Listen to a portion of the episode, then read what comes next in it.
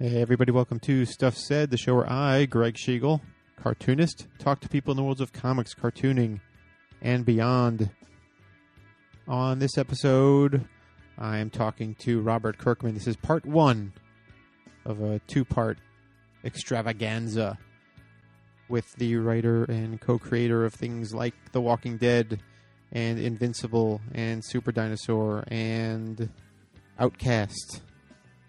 And if you're a regular listener to Stuff Said, you might be wondering, hey, why break it up? You normally release one big, long show. I'm trying something new in terms of downloads. I'm wondering if my original system, if you go back to the archives of breaking the big interviews up into two parts, creates a more download, something about SEO. I don't know all the details. I am admittedly a fool in this department in understanding how downloads and stuff work. You'd think I would know better by now, having done this show for as long as I have, but I'm a dunce. So I'm trying this again, two parts.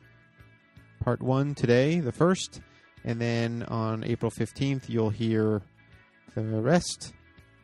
This first part, though, is I'm afraid to telegraph too much, but it is fascinating. And It almost stands on its own, which is another reason why I'm breaking them up. But we cover a lot of ground. It is not an hour of Walking Dead talk. I specifically did not want to just talk about The Walking Dead, and I think Robert didn't want to just talk about The Walking Dead, and I think that shows in what you're about to hear, which went in a different direction than even I expected it to go. But you know what?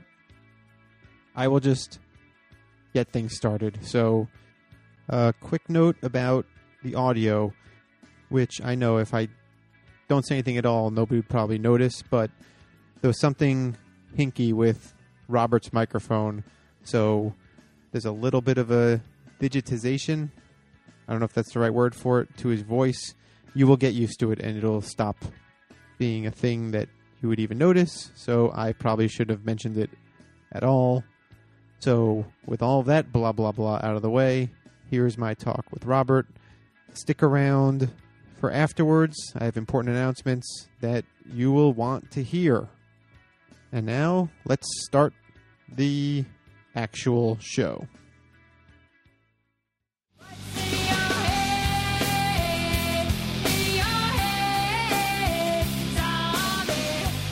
how you forgot that I was supposed to be here. You know, you did catch me by surprise. You know, I was hanging out, and I'm like, wait, what's going on here? Who's this guy? For all I know, you could have been some guy trying to kill me. I suppose that's true, although, you know, your wife answered. I just said, I'm here to see Robert. Yeah. Right. Well, you know, I suppose somebody coming here trying to kill me probably wouldn't know my name, right?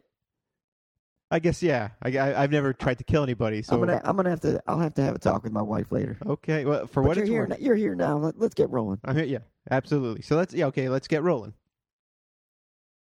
I like to start. You've listened to the show. You know how this goes. I've listened to a few episodes. All right. Okay. Yeah, I don't expect you to listen to all of them. I listened to Otley. Right. Jason Howard's episode.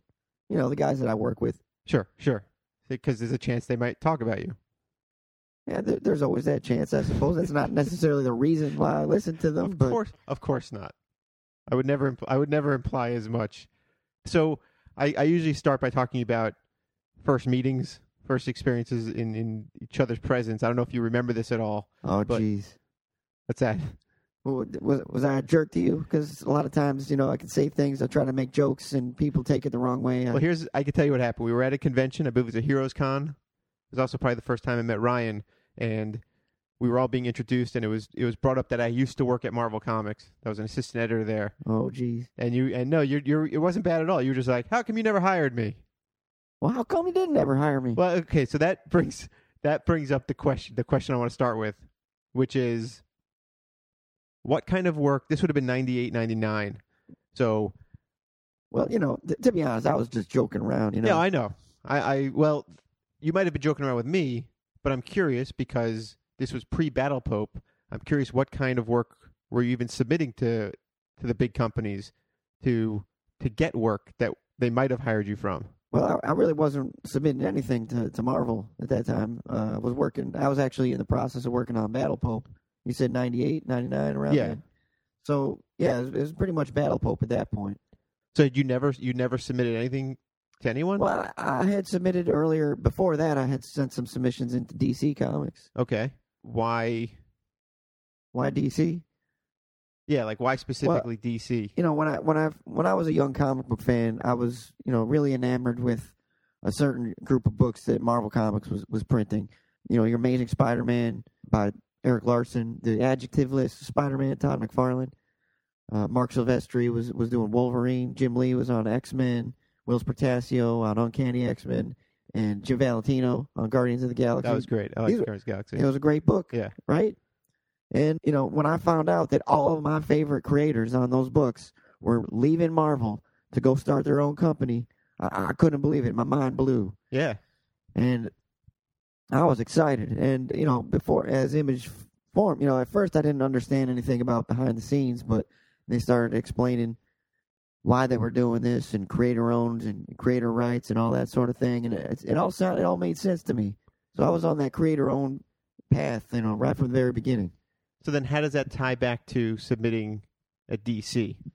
Well, like I said, you know, I started looking up all the information I could on these guys. And actually, some of them started at DC Comics. Todd McFarlane on Infinity Inc. That's right, yeah.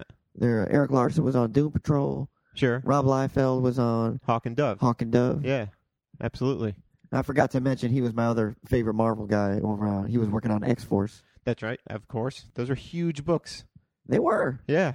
They sold shit ton of books back then. Look, I had copies of all that stuff. There's no question about it. I know it's not cool to say it now. It's not the popular opinion now, but back then they were running things.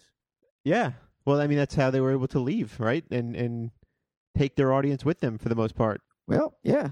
So that having gotten into your brain, apparently you didn't get work at DC, so you were working on Battle Pope. Oh, again, I was just this kid, you know, out of high school, or still in high school, actually, sending, you know, crazy. I didn't know anything about how things worked, you know. I guess not everybody can be Rob Liefeld or Neil Adams, who at 19 is just like hit the ground running. Right. And they're just off to the races.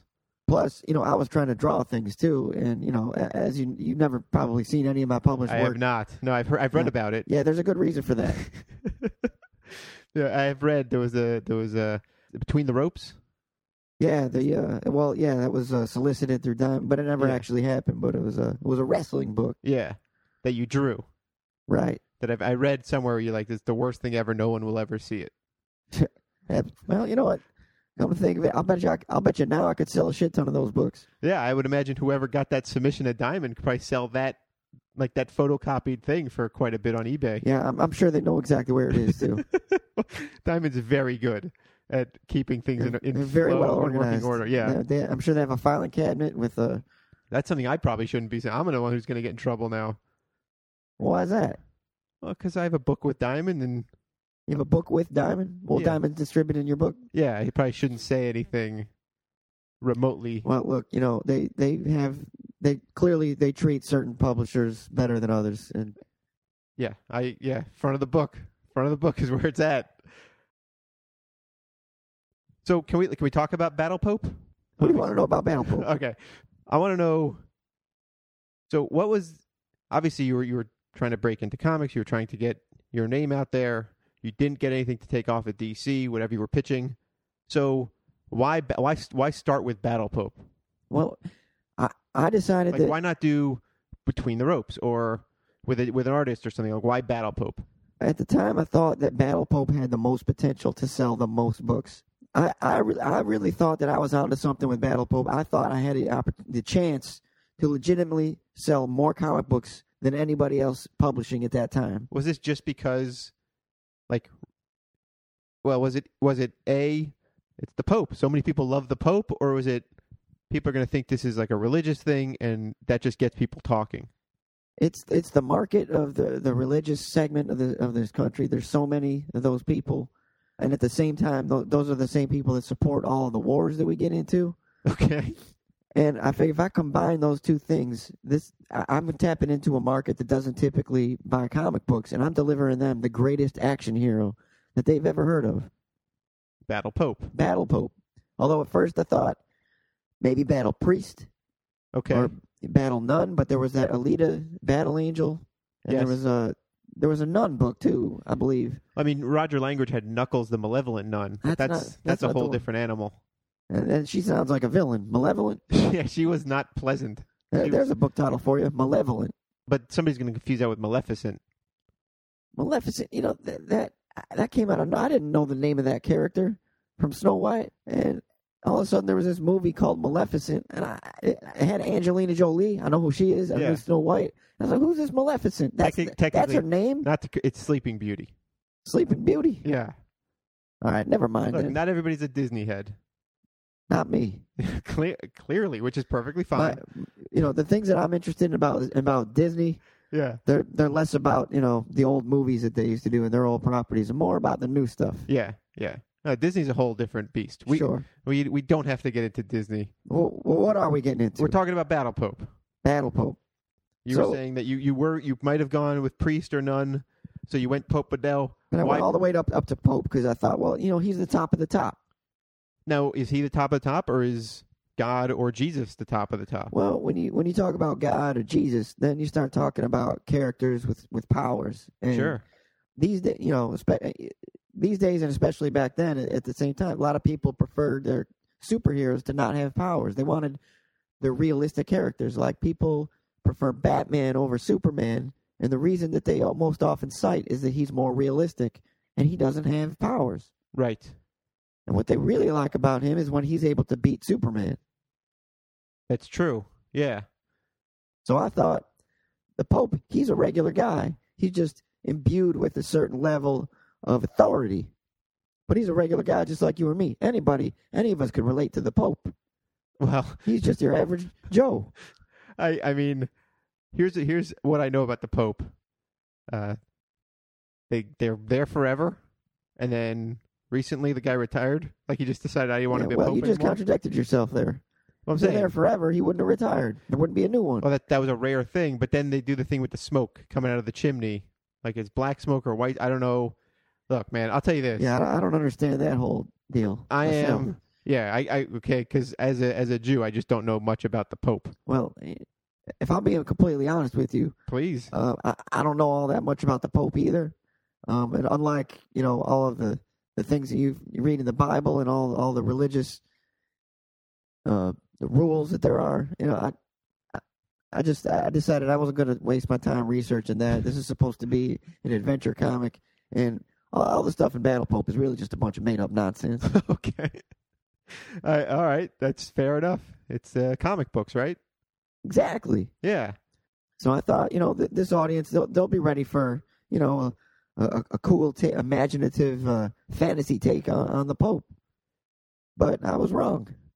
You know, I'm sure there are people that loved it. Did anybody ever get mad? Like, were there people that were calling for your head? Like, how dare you? Blasphemy, blasphemy? There was a few people here and there, but nothing that ever really made much of a waves. Nobody was really paying attention. Is it blasphemy? It's blasphemer, right? We can say blasphemy. That sounds like a good comic book title right there. All right, Skybound presents Blasphemy. Well, you know, you write up a pitch, and then we'll take a look at it. I'm on it.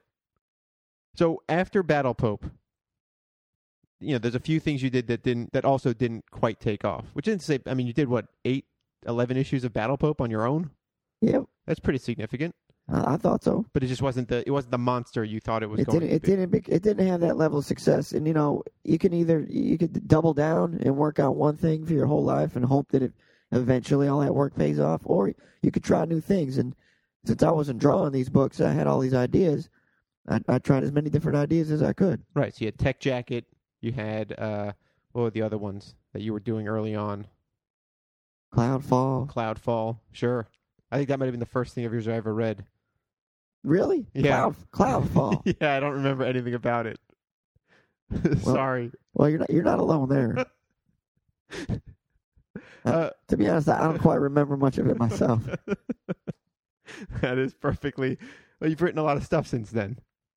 I've written a lot, yeah. I mean, I think most notably, what really seemed to hit stride with me was Invincible and Walking Dead with Image.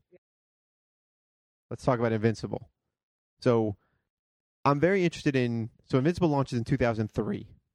Uh-huh. Right? And you're launching a superhero book from an independent publisher, technically, Image Comics, right? Creator-owned independent comics. You're launching a superhero book in a market that then and now and for since 1974 has been dominated by superhero comics from the big companies.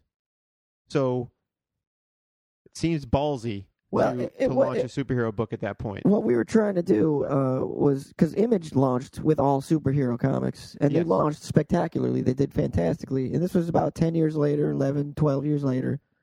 And yeah, from 92 to 2002. Yeah, and Image Comics had kind of, you know, evolved into something that wasn't so superhero heavy. Right, that too. So Jim Valentino decided, you know, let's see if we can make an initiative to bring, you know, create some new superhero books at Image and kind of a return to the roots and see if that they can replicate some of that early success. So Invincible was part of a launch of four superhero books. There was also Firebreather, Venture, and Dominion. Right. So I know those other books, and I know Venture was ostensibly a miniseries, and I don't remember if Firebreather was intended to be a miniseries, but you launched Invincible, ongoing series, out of the gate, and you, again, you're going up against established big names, like, you know, trademark names, things that people know. Yeah, well, I mean, nobody's saying, at no point did I ever think that this was going to be easy. This was just something that, it was my dream. This is what I wanted to do, and I was always inspired by the original Image creators. Sure. And so, again, I'm following in their footsteps, and I'm bringing a superhero book to Image Comics, just like my heroes, right, the Image founders. And the plan was create my own superhero universe just the same way that they did. And the idea would be I was going to make this the superhero comic that I always wanted to read, the superhero comic that had everything that you could possibly need in it, all in the same book. All kinds of characters, all different kinds of teams, all kinds of crazy villains. They'll all be centered around Invincible. So I understand all that. So then, but I'm still curious about launching a superhero book where your real competition is Marvel and DC and the big companies and their established superheroes. I was ready to compete.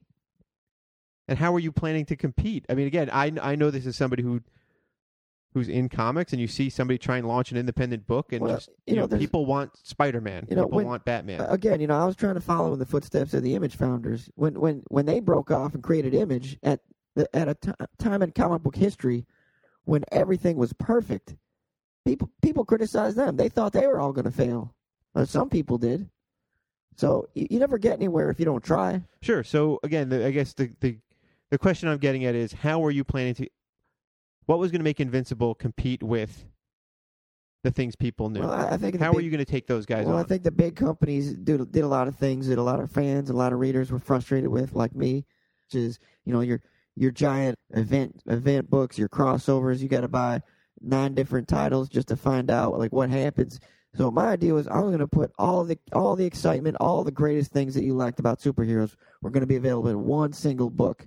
So one book a month, you get all the excitement that you get from the big companies without having to spend extra money and track down different comic books that you wouldn't otherwise want to buy anyway. So the idea was one-stop shopping. One-stop superhero shopping. Invincible is the only book you need. Exactly. And if you could pull all the people who are reading Avengers and Justice League and Superman and the Hulk. What's one more superhero that they're buying? Spider-Man, Superman, Hulk, Captain, all those things. And then they read my book, and it has all of the things in those other books combined. I thought I had a shot. I thought I was onto something. I guess the future's not written, right? It could still happen, maybe. Hey, you know, I'm still working. I'm still working my best to make that happen. I mean, look, I read the book. I dig it. I think it's great. I think more people should read it. I appreciate that. I think it, on some level, it kind of is the one superhero book. You kind of get everything you need. And Ryan Otley's awesome. Oh, yeah, absolutely. I mean, no disrespect to you, but Ryan Otley is like... Well, you know, I realized early on, if I wanted a successful comic book, Greg, that I should try and get people who are really talented to draw these comic books. Well, you've done a nice job with that. Like I said, there's a reason I'm not drawing them. I would love to see some of your drawings.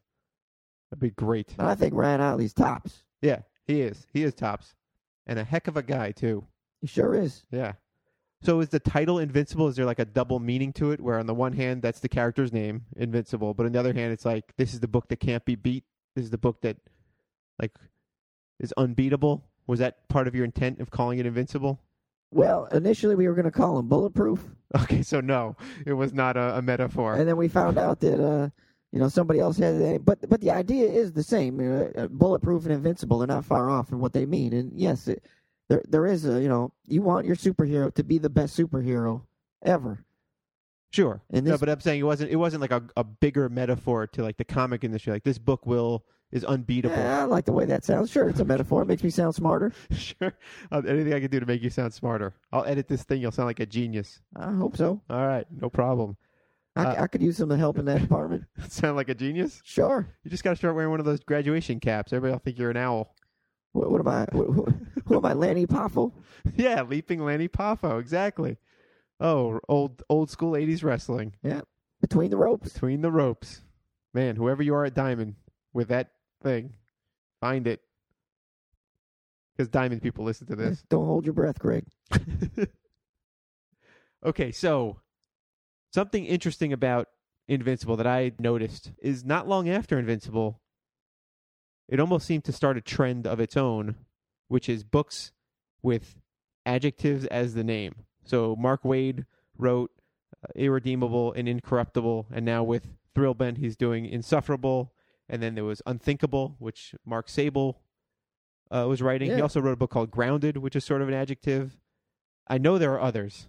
Yeah, you know, there's a bunch of those. Every once in a while, somebody mentions what you just did, and I wouldn't have given it much thought. But, you know, so I am aware of books like Courageous by Ron Buckingham, Dexter Pearson's Unbelievable, Roger K. Sanders' Sensational. That's right. That's the one. Doug Fern is drawing that one. And there's those two books by Michael Stevens. You got Mighty, which is drawn by Joanne Shen, and Uncanny, with art by Brian Ches. Uh-huh. Unpredictable by the Michaels brothers, Stephen and Dave Michaels. Where did those guys come from? I have no idea, but that's a pretty good book. Yeah, I would have, you know, I wouldn't have predicted it. Uh-huh. Right? There you go. Yeah. Do Not Forget. I can't believe we forgot this one. Invincible by Bert Sellers. Oh, jeez. Yeah, that one. But then also John Layman, Rob Guillory, they're with Delectable. That's supposed to be like a TV show or something, right? Well, you know, it's... you know, or it's supposed to be a TV show? Everything is out there, you know, trying to get optioned and such. You know, I don't know the exact state of their situation right now, but I think that's something I've heard. Sure. There's also Incorrigible by Foxer. Right. And Relatable by Ricardo Grimes. Unrelentable. Sonia Esther's Cliff Hansen. Right. Realistical by Alan Moore and Debbie Harry. That's actually pretty... Have you read that book? I have not. I haven't read an Alan Moore book in a long time. Yeah. Well, that guy, man. I'll just say you should give that a read. All right. I will check it out. Have you ever read the Brian Crow book, Impenetrable? I know about it. I haven't read it yet. That's another thing about, you know, working so hard, having so many ideas, especially with the TV shows. It's not as much time to read about everything else that's going on. Well, I can tell you the Keith Schucker's art in that book is pretty sweet. Keith Schucker's is tops, too. Yeah. And now, and not even in comics, though, but like movies are doing it. You get like Disney movies. Speaking of Disney, Tangled, Brave, Frozen. And then there's that, speaking of Angelina Jolie, there's that movie Unbroken that I think she was involved in some. So you really started a trend. Yeah, Disney's really, well, I'll deal with Disney some other time. Now, another book you do that is not really an adjective, although I guess walking could be an adjective. Is The Walking Dead. This is the big one. Walkington. Yeah, Walkington. That book's named after where I'm from, Walkington, Kentucky. Okay. Now, walking, Greg, is not an adjective. Well, I know that much. No, because if you said... It's a verb. No, because if you said Greg is walking, is the verb. And walking is the adjective. Oh, there you go. I mean, that's a bad sentence. That's passive voice. You should say Greg walks. Walking. I shouldn't. That's the problem with that book. In fact, that's what's stopping that book from being successful. Well, look, the wrong name. There's no question the book is successful, but technically in this title, walking is an adjective modifying dead. Well, you know, I never said I knew everything about riding. Well, okay. In fairness, though, I've never read The Walking Dead. Zombies, the whole zombie fad is just not my thing. well, you know, I appreciate you coming over to my house to insult me like this. Well, no, I didn't say it was bad. I just, it's... Well, look, yeah, you'd have to read it to know if it was good or bad. I read Invincible. You should trust what everybody says about that book. It's good. 60 million Elvis fans can't be wrong, right? That's correct. I think zombies in general is not a thing I've ever really taken to. Well, you know... I have friends that love it. You know, it's not necessarily, you know, about the zombies, though. The zombies are kind of, you know, they form... That's just the environment where, you know, it's a backdrop. You could say that the zombies themselves are a character in the book. But it's just basically it's a post-apocalyptic setting, like any zombie movie that you've seen, except that there's no ending to it. So I guess then that brings up the question. You've been writing this book for over 10 years, 100-plus issues. Do you get tired of, like, this post-apocalyptic, like, everything sucks, doomsday world? Like, how do you... Well, what drives you to tell this story? You know, any writer that gets bored writing a book, you know, it's their own fault. If you can't come up with new ideas, then you should just give up. And I always felt like I had new ideas that I could use in the Walking Dead universe. But is there more to it than just it's post-apocalyptic, everything sucks? Yeah, it's the idea says the guy who's never read it. You might... Yeah, maybe you give me some better questions if you read this book. I'm sorry. I guess I've heard people talk about it, and I know that it's like... It's about the people surviving in The Walking Dead. It's an example of the whole world as you know it has just crumbled down, and just everything has changed. But you can still survive. And these characters, I think that it's actually an optimistic take, because these characters figure out how to rebuild society, and then they show that, you know, life goes on. So you're saying, like, if everything we know around us were to disappear, the power structure and everything, you could still create a new world. Yeah, it might take a while. Sure. And it's not going to happen overnight. And, you know, you have to put... Humanity's going to get back up on its feet. So is there an ending in mind for Walking Dead? Do you have something that you're writing towards? You know, I know the ending, but it's not something I want to tell anybody. Okay, sure. Yeah, no, I didn't expect that exclusive on this. But, you know, things are working that way. When I'm ready to end the book, then that's what... I know what the ending will be. But... I'm not ready to end the book just yet. All right. Okay. Now, I can only imagine part of the reason you wouldn't want to end the book is the even greater success that's come with having a TV show. So, there's The Walking Dead TV show is huge. Right. It's probably what more people... I've actually seen a few episodes of that. I'm proud of that show. But I'm interested because I've read a bunch of interviews with you, and I know at one point you said that, was it NBC that wanted to do the show, but... Yeah, that's the famous story. But NBC said, you know, well, gosh, you know, we really like this show. Does it have to have zombies in it? Which seems ridiculous. It does, but, you know, you hear these stories all the time, and they're true. So I mean, you say you hear these stories all the time. Was this... I know the process of getting a TV show made is tedious. We pitched it around to a lot of different places. So was there more of that kind of thing where... Oh yeah, sure. Like what? Like... Well, let me think here. Well, ABC, they wanted to make it more of a romantic drama, which I thought would kind of change the tone. Yeah. How? Like, what would the love story be? Well, they wanted to make Lori into a zombie, who is Lori? Lori was Rick's wife. Okay, Rick Grimes is the main guy. Yeah, and I, you know, obviously that wasn't really where I wanted to go with it. It was way too much of a departure from the regular book. Sure. Then there was CBS. They wanted it to be more of like a police procedural. Yeah, that's CBS's stock and trade. But the twist was going to be that Rick Grimes was a detective, so he'd still be a cop. Right. But he would also be a zombie. Okay. And would he be like investigating zombie crimes, or he'd just be a zombie investigator? I think the idea was that he would use his zombie powers and his zombie skills to figure out what other zombies were up to. Okay. Which, again... Not really what the book was about so much. Let's see. Somebody wanted to do a show. I think it was Fox wanted to do it all from the zombies' point of view. So it was about the community of zombies and how they related to each other. I'm like, have you read this book? Like the show Caveman? I haven't seen the show Caveman. Well, the show Caveman was a comedy. Oh, you mean like the Geico Caveman? Yeah. Well, you know, they wanted it to be about the zombies and how the zombies survived, and I thought, you know, that's not it at all. You know, everybody's focusing on the zombies like you did. You know, they think it's the zombie fad, and And it's not. It's about the people surviving in a zombie environment. Sure. The CW, they wanted to make it young, and they want to make zombies young and hip for their young and hip crowd. So it was going to be they had an idea. They wanted to make it about a girl who was young and beautiful. And I'm like, I don't know if you ever seen a zombie before, but that's so beautiful. Oh, they wanted the girl to be a zombie? Yeah. That's weird. See, I thought they were like, instead of Rick Grimes, it'd be Ricky Grimes. And she's the only zombie in it. That seems insane. Well, again, they can go make their own show if they want to. I suppose that's true. Yeah, so that's all the networks. Like, what about cable? Well, TBS was interested. They wanted to make it a half-hour comedy, a sitcom with zombies in it. Like, hey, I guess the idea would be, oh, it's my wacky neighbor, the zombie over there on the other side of the fence. So what's he up to? If you can make a show, like dinosaurs.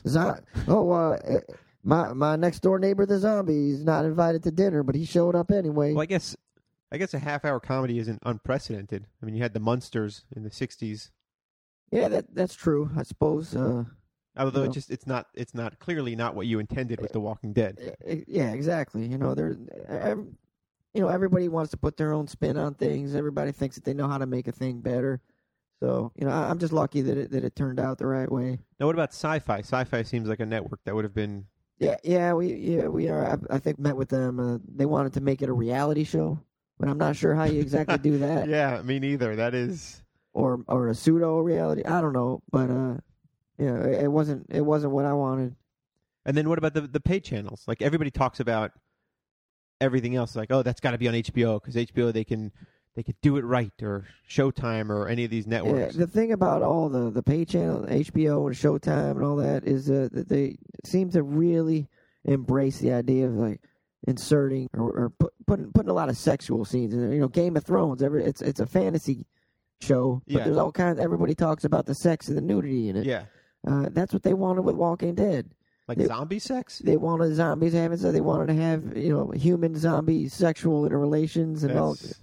I wonder sometimes. I understand the appeal of sex appeal, but I don't think that they understand it so much. I mean, maybe they've pushed the envelope as far as they think they can already, and this is the only way to make it more crazy. But I don't think anybody wants to see zombies having sex. I know that I don't, but again, as established, zombies aren't my thing. Well, the show that we got, there's no zombie sex in it, and I'm happy that it turned out that way. Yeah, I think it ended up things ended up A-OK. Now, I'd be remiss not to ask, because it seems to happen quite a bit. Like, people do comics; those comics get turned into movies or cartoons or what have you. There must be a pull to maybe leave comics. Like you're now finding success elsewhere. Well, a certain degree of fame beyond comics. Is there any temptation to say, all right, comics, loved you, but I'm out of here?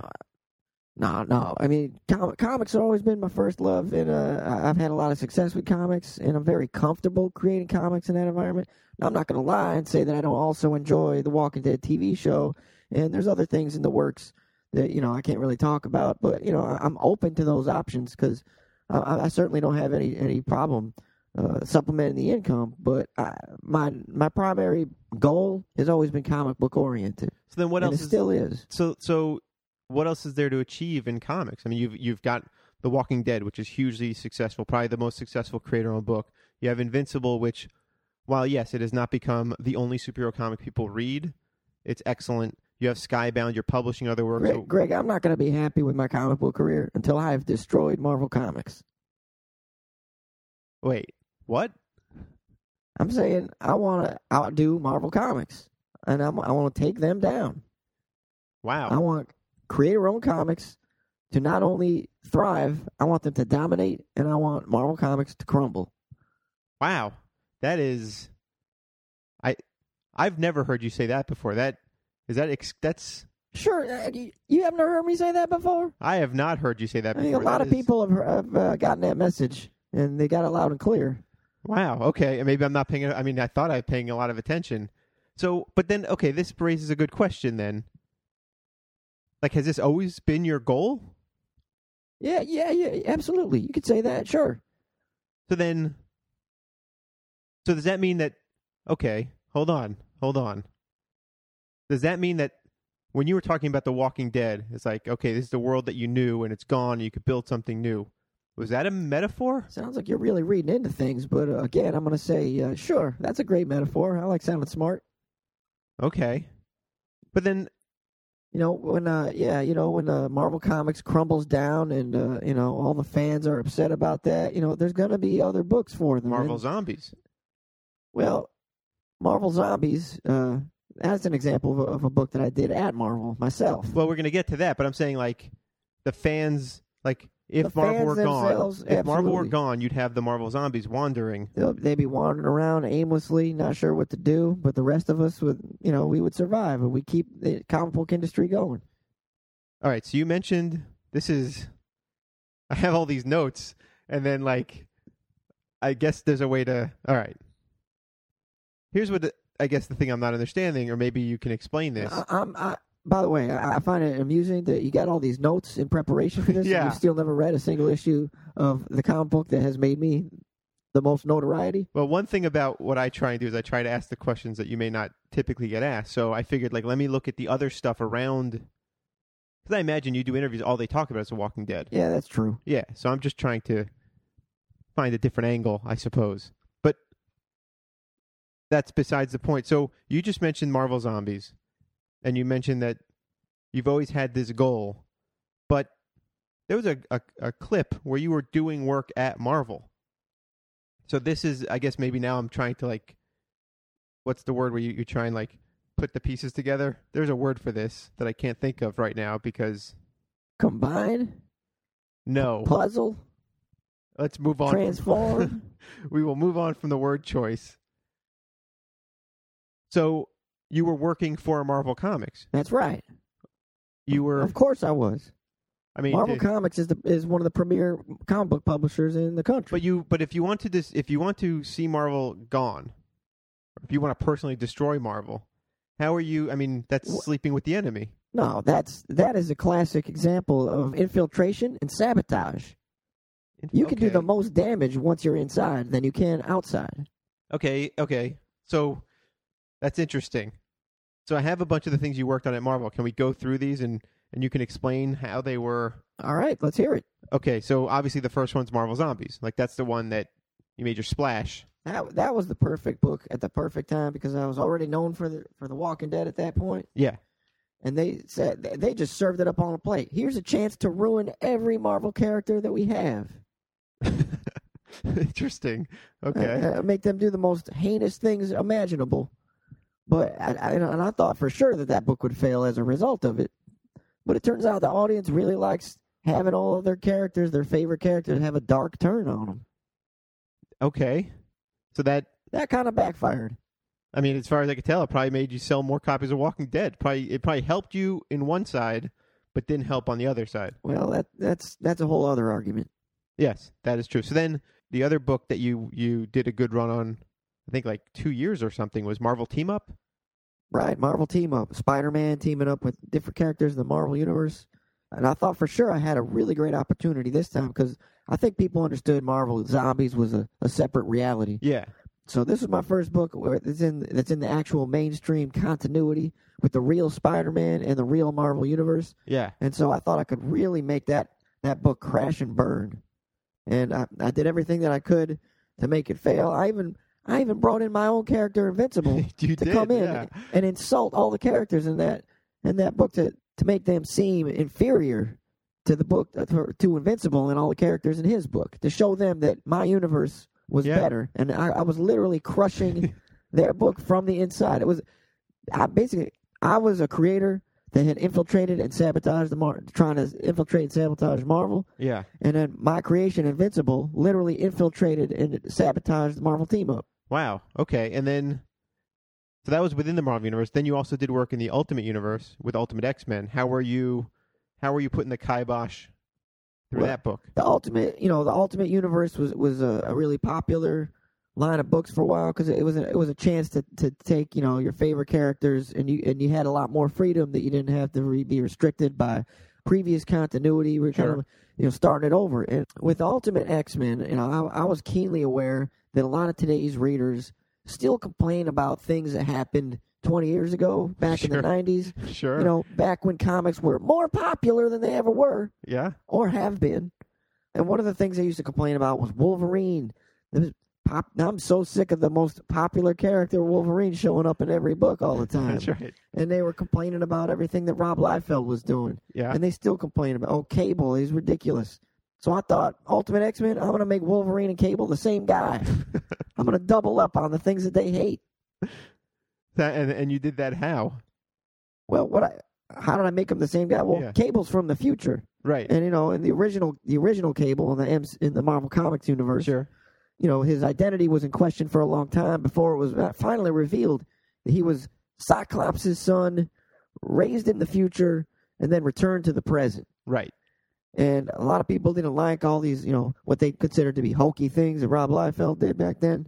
So I thought, in the Ultimate X-Men, I would do the same thing. Cable, he had an uncertain identity, and I was going to reveal that he's actually Wolverine from the future, returned to the present. He's Wolverine from the future. Exactly. All right, and I guess that fans did not like that. Well, you know, I thought that the book would be canceled in 2 issues, but they kept me on that book for 2 years.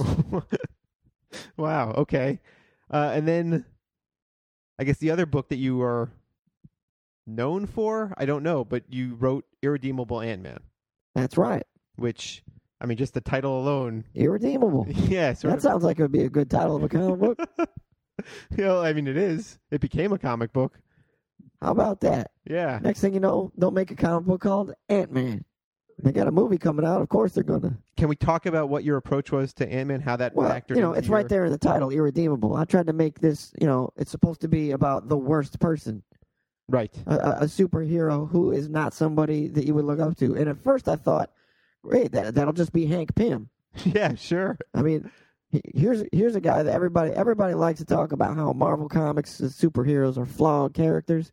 You got your Spider-Man who's, you know, carrying the weight of the guilt of his uncle's death on his shoulders. Sure. You got Iron Man, Tony Stark.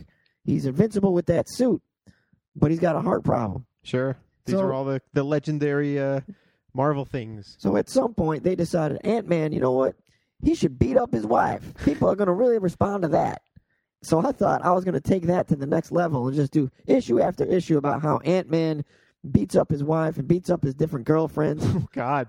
In their wisdom, they rejected that concept, and they said, listen, you're not going to have Hank Pym. People already don't like him because of the whole wife-beating incident. Yeah. So I decided, well, I don't have access to Hank Pym. We'll just start from the ground up with a new character, and I was going to make him really unlikable, you know, a total douchebag sort of a character. Sure. And I was trying to write the worst comic that I could, and a lot of the Marvel fans responded the way that I expected them to, and they did not like that book. But I'm going to tell you something. They're using that character in the new movie.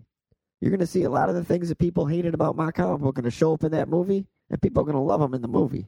But they'll call him he's Scott Lang in the movie, right? I mean, I haven't seen it. They might call him a different. You know, there's so many ways that they've gone left and right and up and down with that character. And there's so many different versions of him. You know, they can call him whatever they want, but you're going to recognize the way that guy behaves is the guy I wrote. So how do you react to that? Like, you see, like, okay, here's a book that fans hated. I mean, you purposely were writing a book for them to hate, but then they're using, again, I haven't seen the movie, but in theory, they're going to be using a lot of this in the movie. Well, that just goes to show you that I'm so talented that even when I was doing my absolute worst to write a terrible comic book, it's still better than anything else they're doing. So at this point, it seems like you've made these efforts to infiltrate from inside. Clearly none of this has really worked because Marvel is still standing. So at what point were you like, all right, I guess this isn't working? Or did you have any other efforts to... Well, I finally just figured I have to pull out the big guns. Okay. You know, I thought I pushed it as far as I could with Irredeemable Ant-Man, and that didn't seem to work, so I just went off the rails. And I figured I'm gonna bring in the secret weapon, somebody that I knew Marvel comic book fans hated more than anybody else in the industry, Rob Liefeld. And I worked on a book. So this is Killraven. Killraven. We put a book together, Killraven. Has never seen print. A lot of people think, oh, that book never saw print because Rob Liefeld, he can't commit to a project. Let me tell you something. That entire book has been written and drawn. It is finished. It is ready to be printed.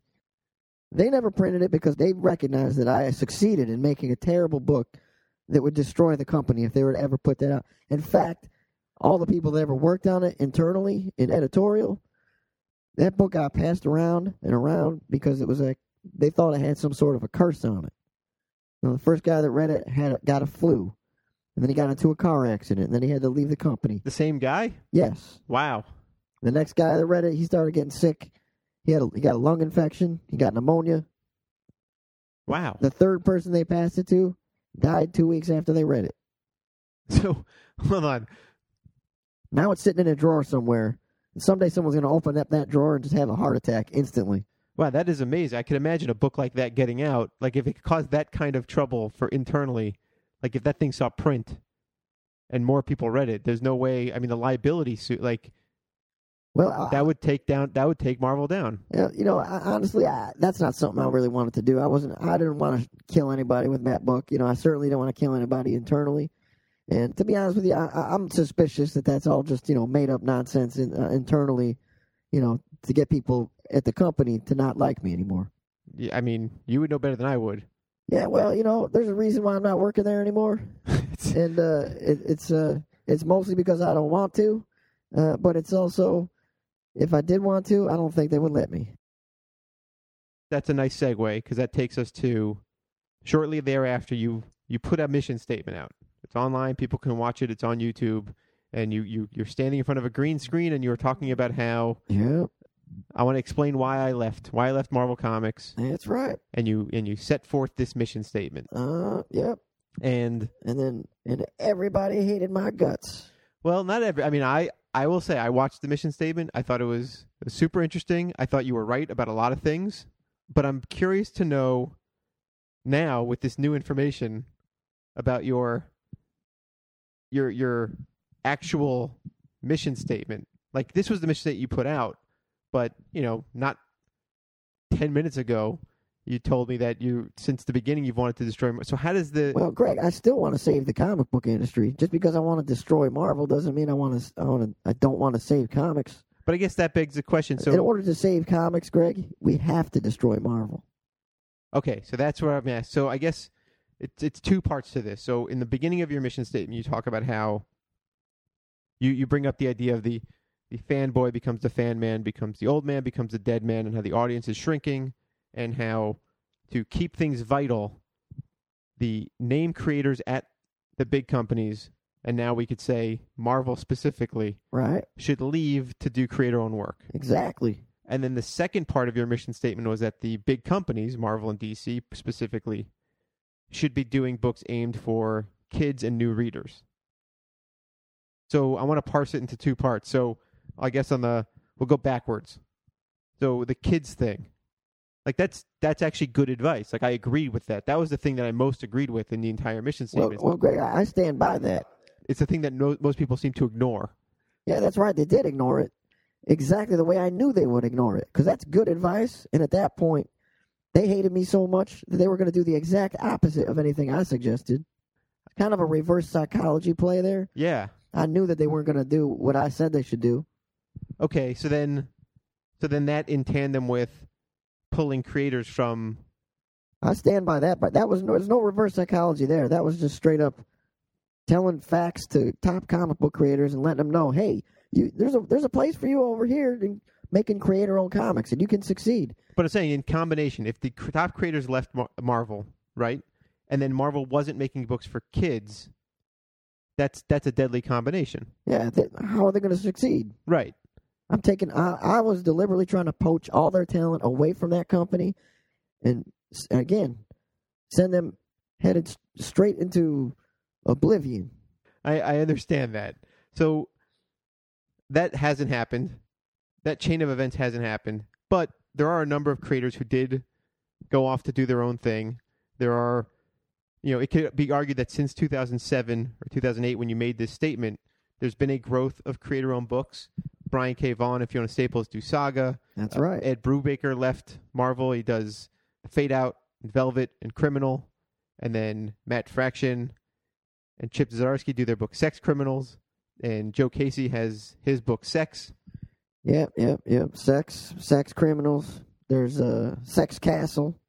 Yeah. There's a Sex Planet, Sex Saga, Sex Science, Sexology, Thief of Sex, Deadly Sex Class, Sex and Violence, Sex and Violins, Sexy Violins, Sexy Violence, Sexy Bastards, Sex Hero, Sex and Tights, Sexy Time Traveler, SEX, Extreme Sex Explorers, Witches of Sex Wick, Sex Witches, Supernatural Science Fiction, Sex Ghosts, Sex Lands, Men and Women.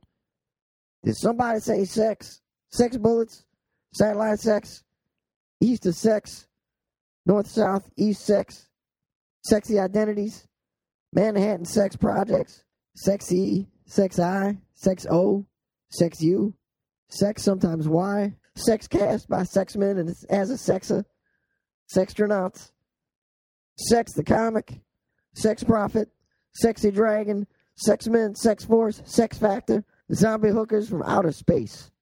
Yeah, I mean, all of those books are doing really well, by their creators. It's almost like, and they're all creator-owned. That's right. That's the thing that all those books have in common is that they're all creator-owned. Yeah, so it's sort of like the old saying, creator-owned sells. That's right. Yeah, it's amazing. I mean, that's something you should... Everybody knows it. Yeah. I mean, that seems like a feather in your cap at the very least. Like, you know, the mission... I think that I proved my point. At least that part of the mission statement has been proven to be true. Yes. So now, the other part of the mission statement that I thought was almost like funny, you know, you have a sense of humor is you like, I want to get all the heads of the companies together. Like maybe we can go on a cruise. So like obviously that never happened. Oh, that happened. Wait, that everybody got together or the cruise part? Everybody got together on a cruise that I organized. Really? Okay, hold on. So this cruise actually happened. I would love to hear about this cruise if you can talk about it. Well, I just, you know, I called up the cruise company. Yeah. I said I wanted to book for X number of people. I got in touch with all the heads of the major companies. Oh. I invited everybody from all the major companies. I knew that Marvel wasn't going to show up because they do the opposite of anything that I suggest they should do. Sure. And so the idea was it would be...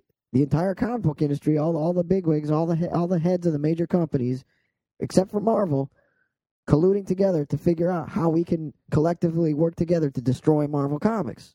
I guess that yeah, okay, interesting. So then what happens? Well, the problem with that plan was Marvel actually showed up. I think that once they realized that everybody else was actually listening to me, that might have got them a little bit scared, you know?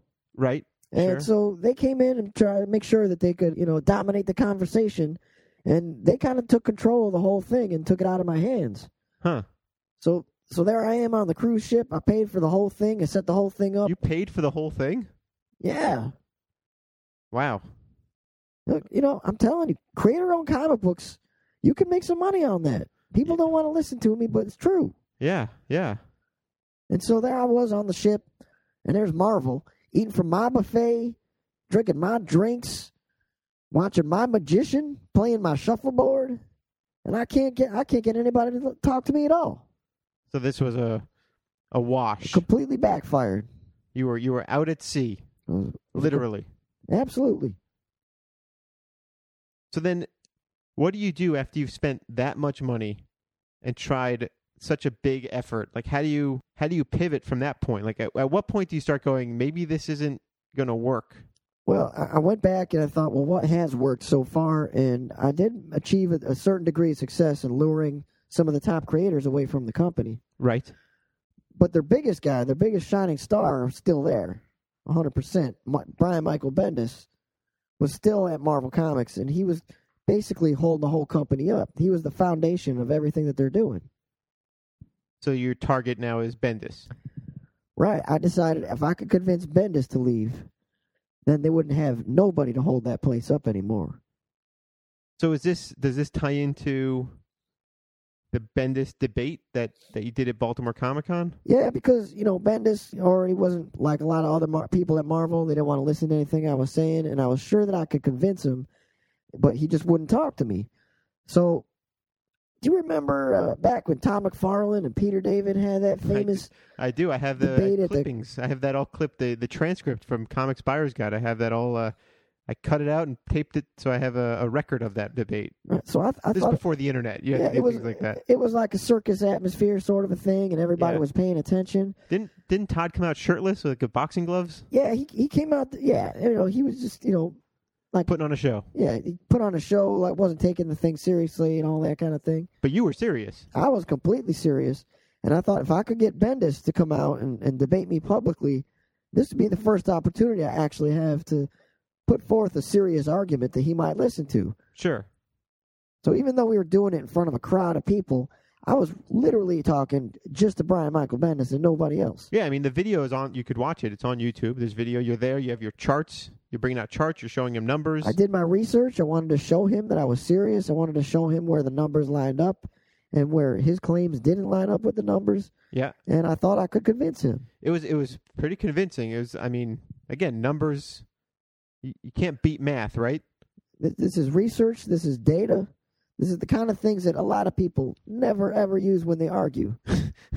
So there's two things I noticed watching this debate. So on the one hand, Bendis sort of doesn't really take to the numbers, like sort of more making fun of the mission statement video and the banjo music and the green screen. Yeah, he's just kind of trying to, make a joke out of the whole thing and not take me seriously and make fun of me. But then the other thing I was thinking was, because I've been in panel rooms, I've seen, I've been in that situation, I've been up on the dais, like just feeling, and this might be overstating it, but like watching the video on YouTube, I just feel this sort of energy in the room.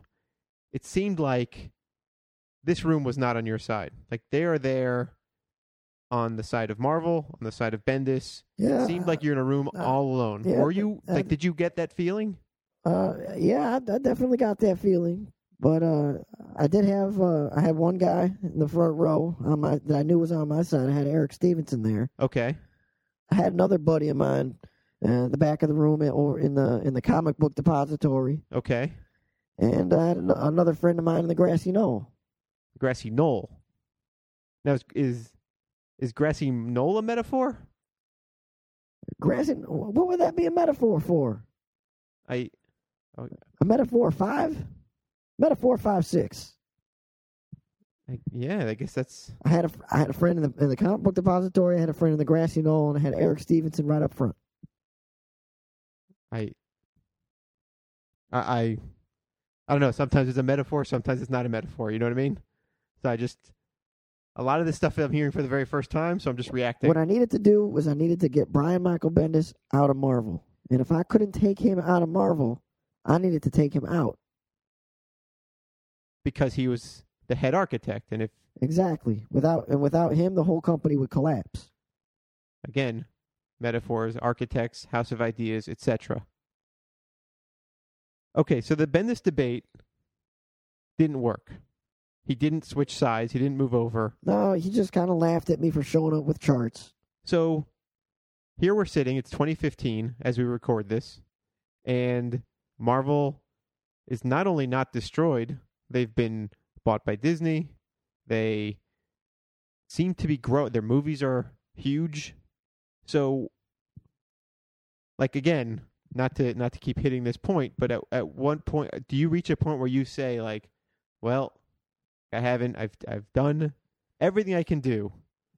Like, do you have any other tricks up your sleeve? Is there some other part of this plan? I still have plans. I haven't given up yet, Greg. Like I said, from when I started self-publishing with Battle Pope, the odds are against you, but you keep on trying. So what could you possibly have in mind to... I'm going to buy the company. You're going to buy Marvel Comics? You can't. If I can't destroy it from outside the companies, I'm just going to buy the whole damn company myself and destroy it. Okay. Now, if I buy that company, I can do whatever I want with it. And so how are you possibly expecting, I mean, they're literally owned by Disney at this point. How are you possibly expecting to buy Marvel Comics? That's not going to buy a box of cereal at the grocery store. Well, I obviously it's not a box of cereal, but I can afford more than a box of cereal. I can afford several boxes of cereal. Well, sure. I mean, Greg, I've been saying it since the beginning, that creator-owned comics can earn you some money. I've been saving up my money. You're in my house right now. You look at this place. Is this a mansion? No, it's actually quite modest. I was. I don't want to say surprised. I don't know you well enough. I'm not spending my money on extravagant things. I don't need that much space. And this house is all I need it to be for my wife and kids. So I take the money that I do have and I invest it. And I save it. And that money, you know, if you can invest your money the right way, you can turn that money into more money. They say it takes money to make money, and that's true. Yeah, I've heard that. So, okay, so I guess this is the question that since you mentioned this thing about destroying Marvel, and you've sort of hit that point a number of times, and now you're talking about spending all this money to do it because it would not. Again, it's more than a box of cereal. I can't help but think like, wow, that's spending a lot of money to destroy something. You know, it's like you hear the story of those ET cartridges that Atari made that like were so bad that they're buried in a vault somewhere in the desert. That wasn't such a bad game, you know. I remember not being very fond of it, but there's a lot of Atari games that I can remember not being very. That Superman game wasn't great, but to get to the, it's I'm trying to understand. Well, like, Greg, I'm not going to bury the company in a landfill like an ET cartridge. Well, no, obviously, I mean that's. I'm not saying literally, but there seems. I just maybe I'm not understanding. I mean, I believe they have offices in New York and L.A. I don't know how I'm going to actually take those office buildings, bring them into the desert in New Mexico, right? Dig a hole deep enough to fit them, and then pour them over with sand. Right. What I'm saying is, it seems like a lot of money and a lot of effort to destroy something. Like, I'm not even, like, on the one hand, it's like you're honoring a promise or an idea you had when you were in middle school or high school, which if you asked me to honor any promise I made in high school, I'd tell you that's ridiculous. But beyond that, that's a lot of money to spend for no end game except get rid of this company. Like, that's a lot of people out of work. That's a lot of, like, you know, I know you talked about how you can build anew, but it seems... Or is the ultimate goal to take all the Marvel characters and like feed them into the Invincible universe? Like, is that the end game? Oh no, you know that doesn't make any sense at all, Greg. Okay. I didn't create those characters. Invincible's a creator-owned book. Yes, I didn't create Spider-Man. I didn't create Captain America. But by buying Marvel Comics, you would be buying those characters. Like, is that the goal to buy those characters? No, I'm going to give those characters back to the original creators. That means Steve Ditko. Get Spider-Man back. And he can do whatever he wants to with Spider-Man. The Kirby family will get Captain America, Thor, Hulk, Fantastic Four, Inhumans. Lynn Wein, John Romita Sr. going to get Wolverine back.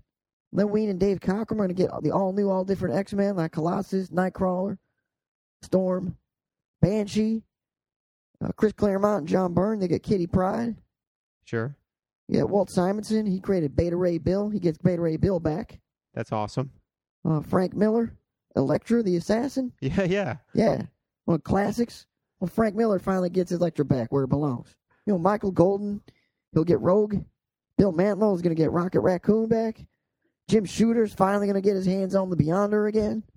Gary Friedrich and Mike Ploog, they get Ghost Rider. Doug Mensch and Don Perlin, they get Moon Knight. Louis Simonson and June Brigman, they get Power Pack. Nice. Greg, you and Jay Ferber, yeah, you get the kids that you created in the last What If comic. The offspring from the Secret Wars. And maybe you could talk to Jim Shooter about doing a Secret Wars sequel because he's going to have the Beyonder. That's, you know what? I like the sound of this. Erik Larsen, he's going to get Cardiac. He's going to get Cyborg X. Rob Liefeld, he gets Cable, Deadpool. He even gets Grizzly, Domino, and Gideon. Rob Liefeld created a lot of characters. He sure did, yeah. Marc Silvestri and Larry Hama, they're going to get Albert and LCD. I remember them. You remember them, the robots? It's like a robot Wolverine and a little girl robot. Yeah. And they created that little girl robot. Yes. They're going to get them back, too. Yeah, that's awesome. Jim Lee, Chris Claremont, they get Omega Red. Why wouldn't they? Yeah. Todd McFarlane, he gets Venom, which he shares with Dave Michelini. Right. And I'm even giving Todd McFarlane Angela back. That's almost poetic, but like, why not Neil Gaiman? Oh, well, Neil Gaiman happily sold Angela to Marvel Comics. That's true. It doesn't. You know, none of these other people actually sold these characters. Look, if Neil Gaiman wants to share ownership with Angela again, then by all means, I can talk to him about that. But as far as I know, he did not want Angela. He did everything he could to sell Angela. But if he wants her, sure, we can talk about that. You give Miracle Man back to Alan Moore? Absolutely. Nice. Now, you've gone through this whole list, and there's one name that is very much you have not mentioned, and it's the person that gets a lot of credit for creating these characters. You haven't mentioned Stan Lee at all. Well, Stan Lee died 10 years ago. Wait, what? Stan Lee died 10 years ago. Wait, what? Stan Lee died 10 years ago. I don't know. How? What? The real Stan Lee? Yeah. The real... Stan the man. Who was getting the credit for creating half of the Marvel Comics universe? Yeah. Yeah, he died 10 years ago. So who's... But he's in all the movies. He's showing up.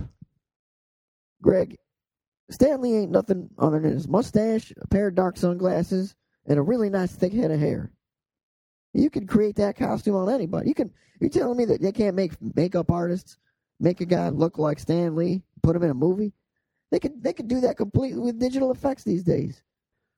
So then, this is... All right, if I'm believing that, which is almost hard to believe because you believe what you can see on some level. Well, you can see that they took Stan Lee's name off of those books a long time ago. That's true. So then, but you mentioned earlier the Kirby estate would get, so why not... That's right. Why not Stan Lee's offspring and his estate? Oh, that's because Stan Lee, the circumstances surrounding his death are rather mysterious, but on his deathbed, on his original deathbed, when he was dying, he was so overcome with the guilt, he finally admitted that he didn't have a hand in creating any of these characters, that they were all 100% Jack Kirby's ideas. And that all he did was supply scripting. But Marvel Comics couldn't have that, because it would mean that Stan Lee would have to retract all the things that he'd been saying in support of Marvel Comics versus the Kirby estate. And they couldn't have that, so they made sure to keep him silent forever. And they replaced him with an animatronic metallic man. This is not even a person impersonating him. You're saying it's a robot. It's a robot that's programmable. He can say... Just like any Marvel Comics action figure, he's got 3 phrases he can say.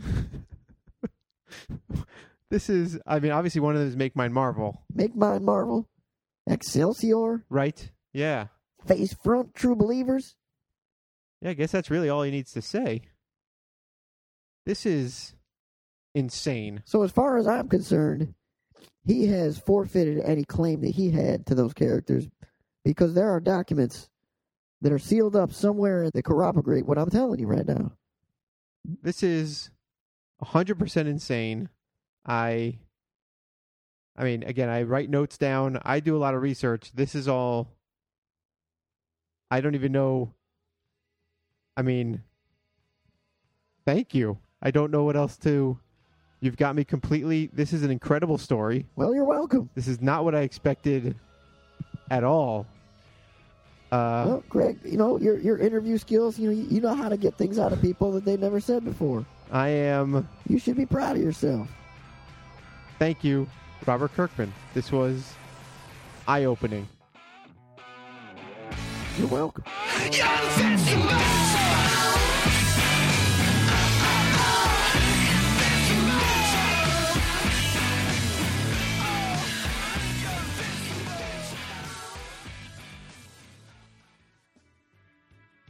And there you have it,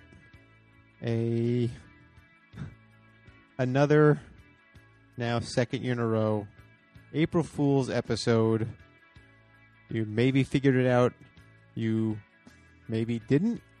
I want to know if you did or didn't. If you figured out that it was a joke, or didn't figure out it was a joke, I want to know when that happened. So you can send me a message on Twitter at Greg Schigiel, GreggSchigiel, or email the show at stuffsaid@gmail.com, or leave a comment at the website, stuffsaidshow.com.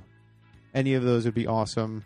And if you hated it and hate me for releasing it, and duping you. I'm sorry. That's all I can say. I am actually quite happy with what we did with this show. I think it's pretty entertaining, and I hope you were entertained as well. There is a Robert Kirkman episode coming, a real Robert Kirkman episode with the real Robert Kirkman.